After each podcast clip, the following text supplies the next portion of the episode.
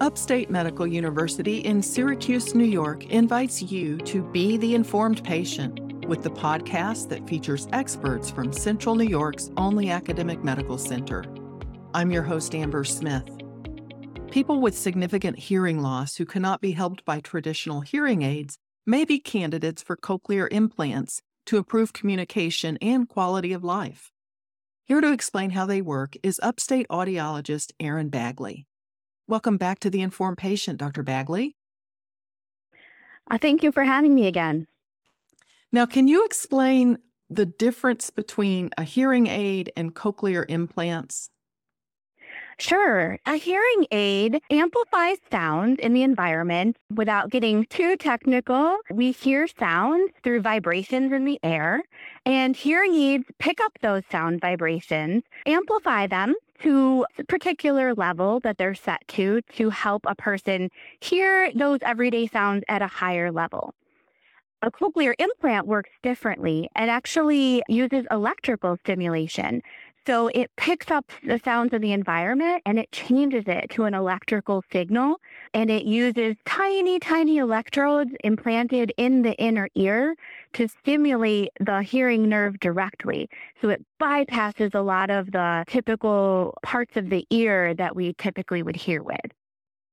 So, which one gives a person a more clear sound? Which one sounds more natural?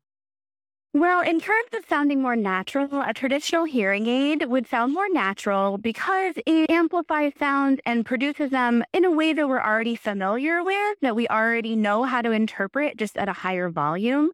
Versus a cochlear implant, there is a learning curve with a cochlear implant. People can become very proficient users of cochlear implants, but they do sound very different, especially at first. So, who are hearing aids designed for, and who is best for a cochlear implant?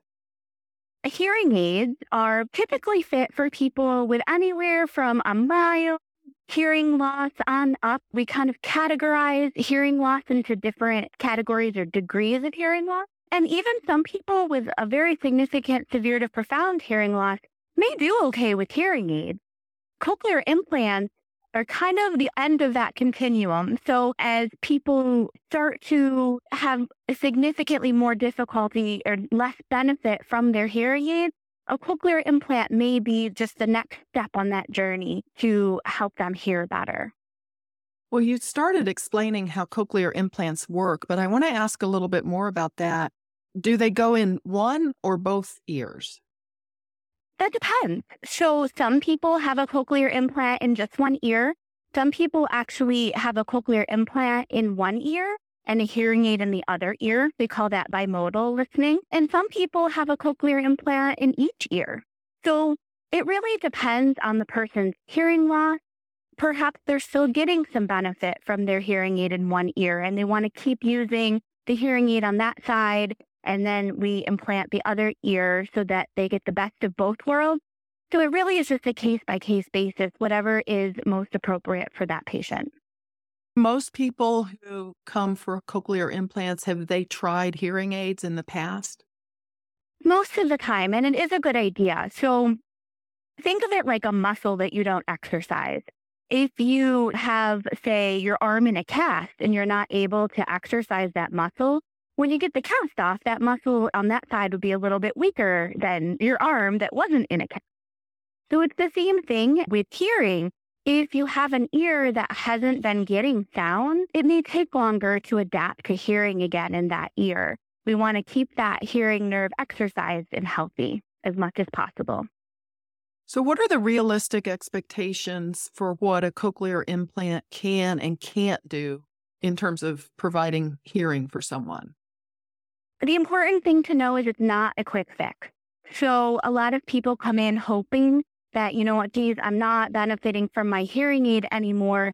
I'm going to get this cochlear implant and it's going to fix everything. Cochlear implants are wonderful and there are people who do extremely well with them, but it does take time. So it's just important to be realistic that there is a learning curve. There'll be follow up appointments and rehabilitation to get used to hearing with that new device in a new way. So I think number one, that's a really important expectation for patients. The other limitations are it doesn't sound like your natural hearing. Some people can follow speech very well, but music just doesn't sound the same as it used to. Unfortunately, we're just not quite there yet in terms of technology to hear music the way that we used to perceive it. So some people report that that's a really big difference between a cochlear implant versus their hearing aids or their natural hearing. Will cochlear implants remove tinnitus or ringing in the ears? There have been some studies on that. For some people, they do notice their tinnitus much less when they're using their implant because again, they're getting, they're hearing, they're getting stimulation to their brain. And so they're not as aware of that annoying tinnitus as they were before. But it's hard to know who is going to have that benefit and who isn't. How long do implants last for? Are they good for life?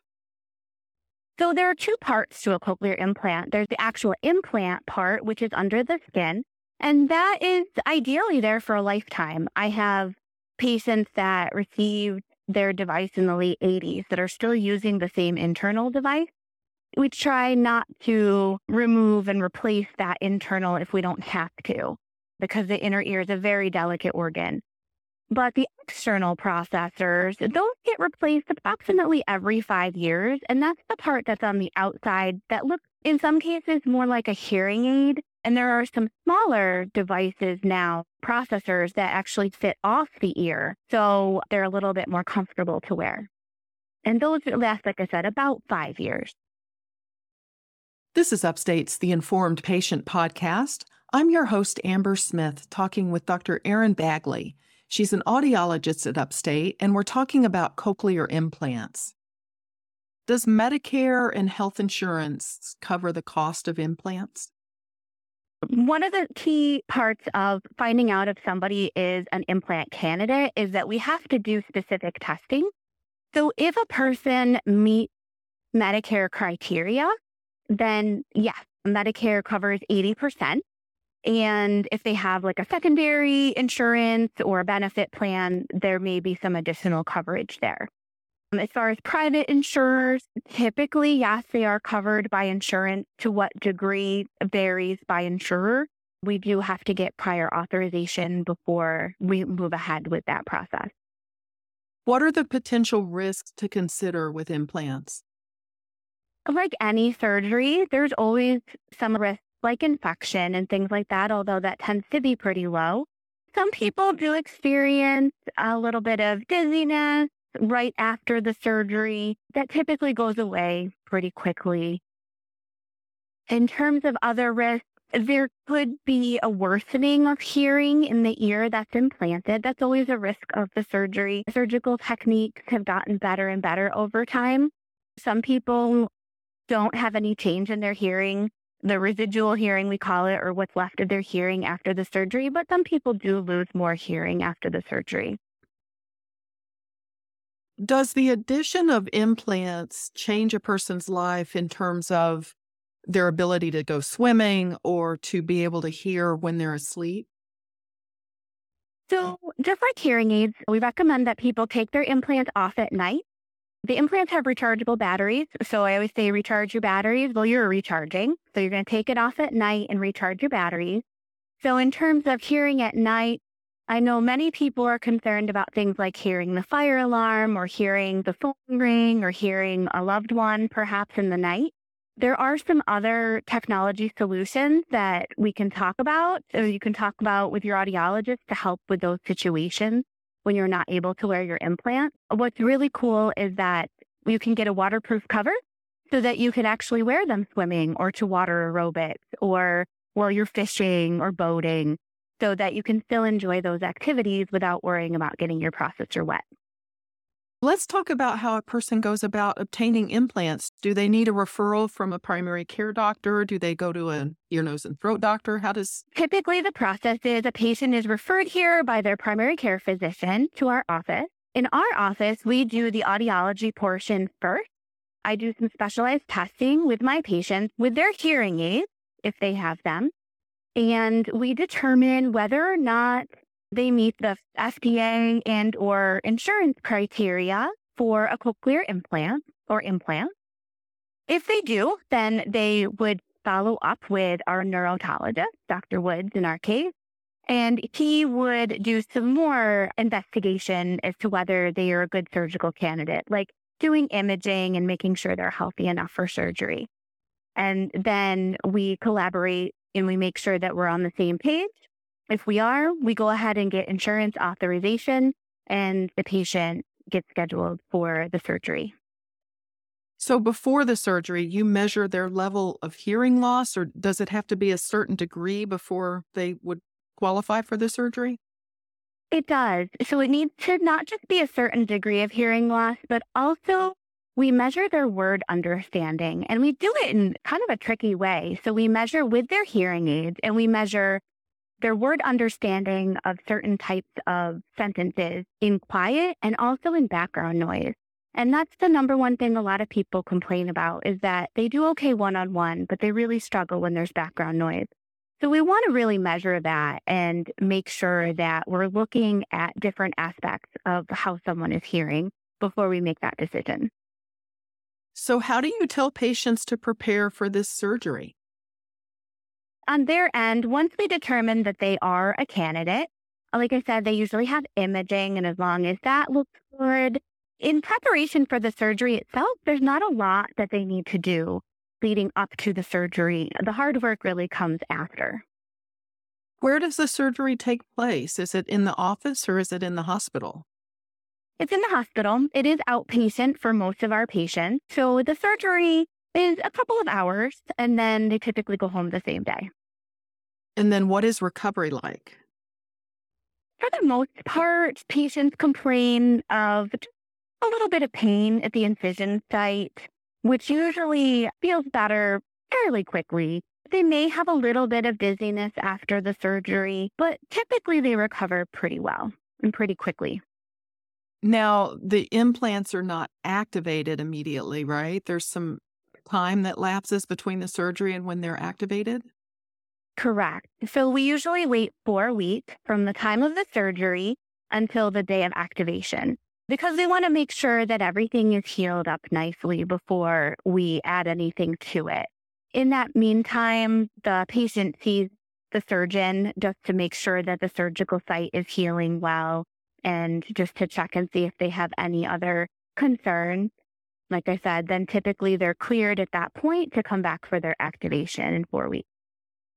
Now, once the activation takes place, I wanted to ask you about the audiologist's role in that and then that's when the hard work begins, right? It is. That's when the fun begins on my end, too. It's really great to be able to guide patients through this experience. The surgeon does their job in the operating room and immediately after, and then the audiologist really takes over from there to do a lot of the work with the patient. I spend a lot of time with my patients, especially in the beginning, going over how to care for their device, how did we have to set their device? And it sounds very different than anything that they've heard before.